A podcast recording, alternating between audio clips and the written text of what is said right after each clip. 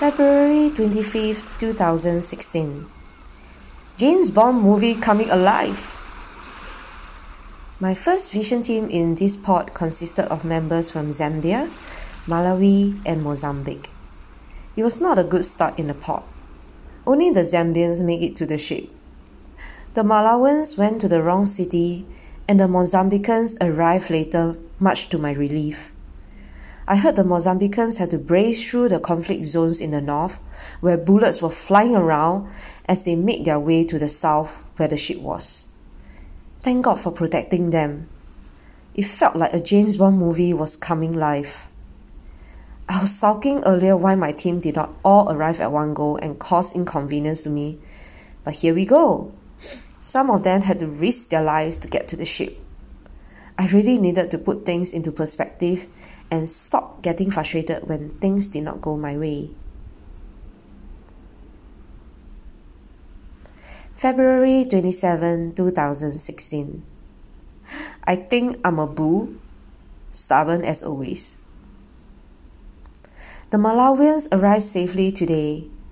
The detour to the wrong city unfortunately resulted in an additional two more days of traveling for these teammates. Nevertheless, my vision team was complete. This was the first time I had to work with an incomplete team at the beginning, and my schedule was messed up because of that. It gave me a lot of stress and frustration because I always dislike last minute changes.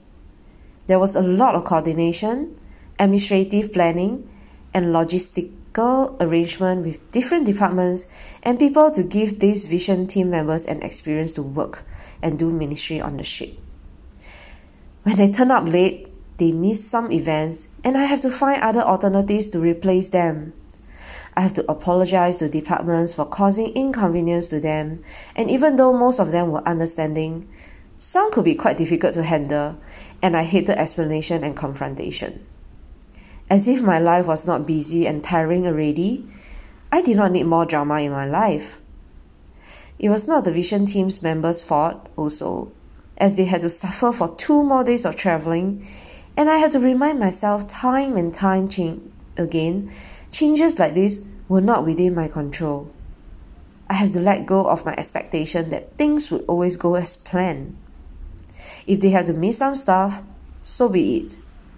If I continue to be perfectionistic and stubborn in wanting my schedule to go as planned, I will continue to be frustrated and unhappy.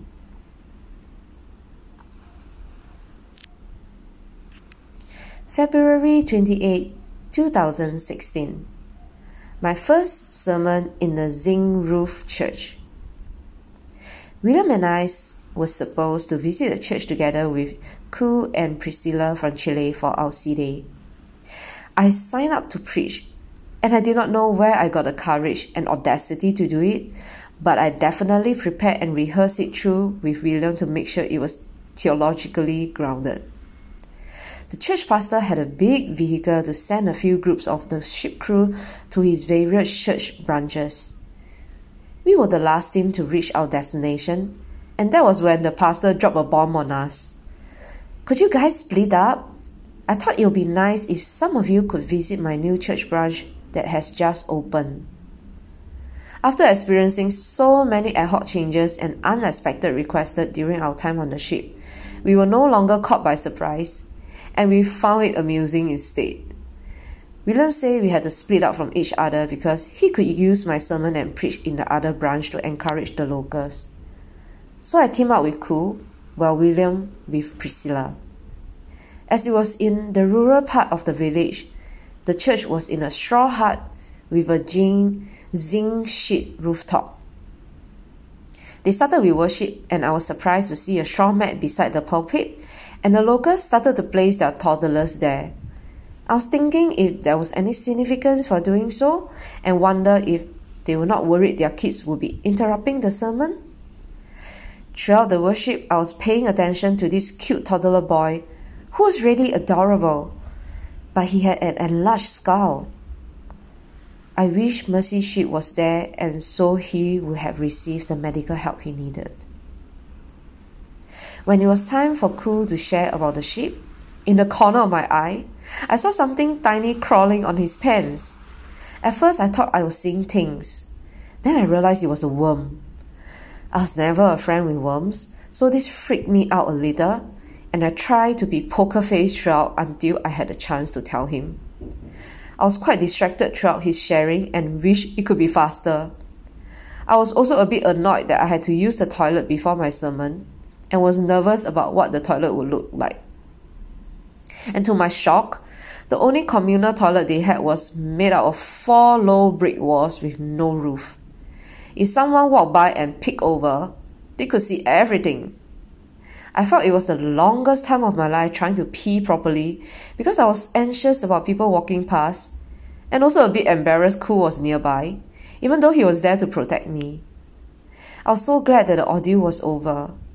When it was time for me to preach, they provided me with a local translator as I shared the message of the prodigal son. As I was sharing, I wondered if he had understood what I said and translated the message correctly. I spent a lot of effort in preparing. Please, no bad translation. I thought to myself. What could I do?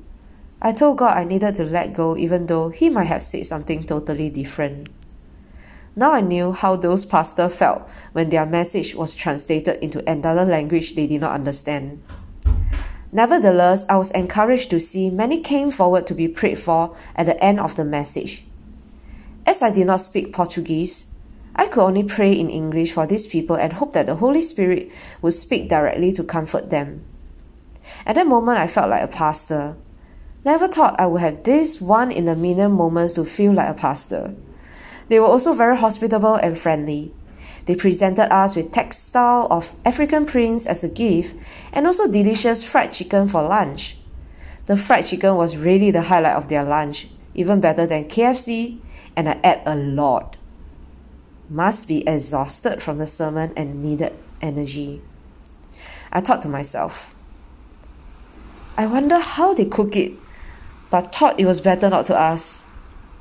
On the journey back, the scenery the scenery was simply breathtaking.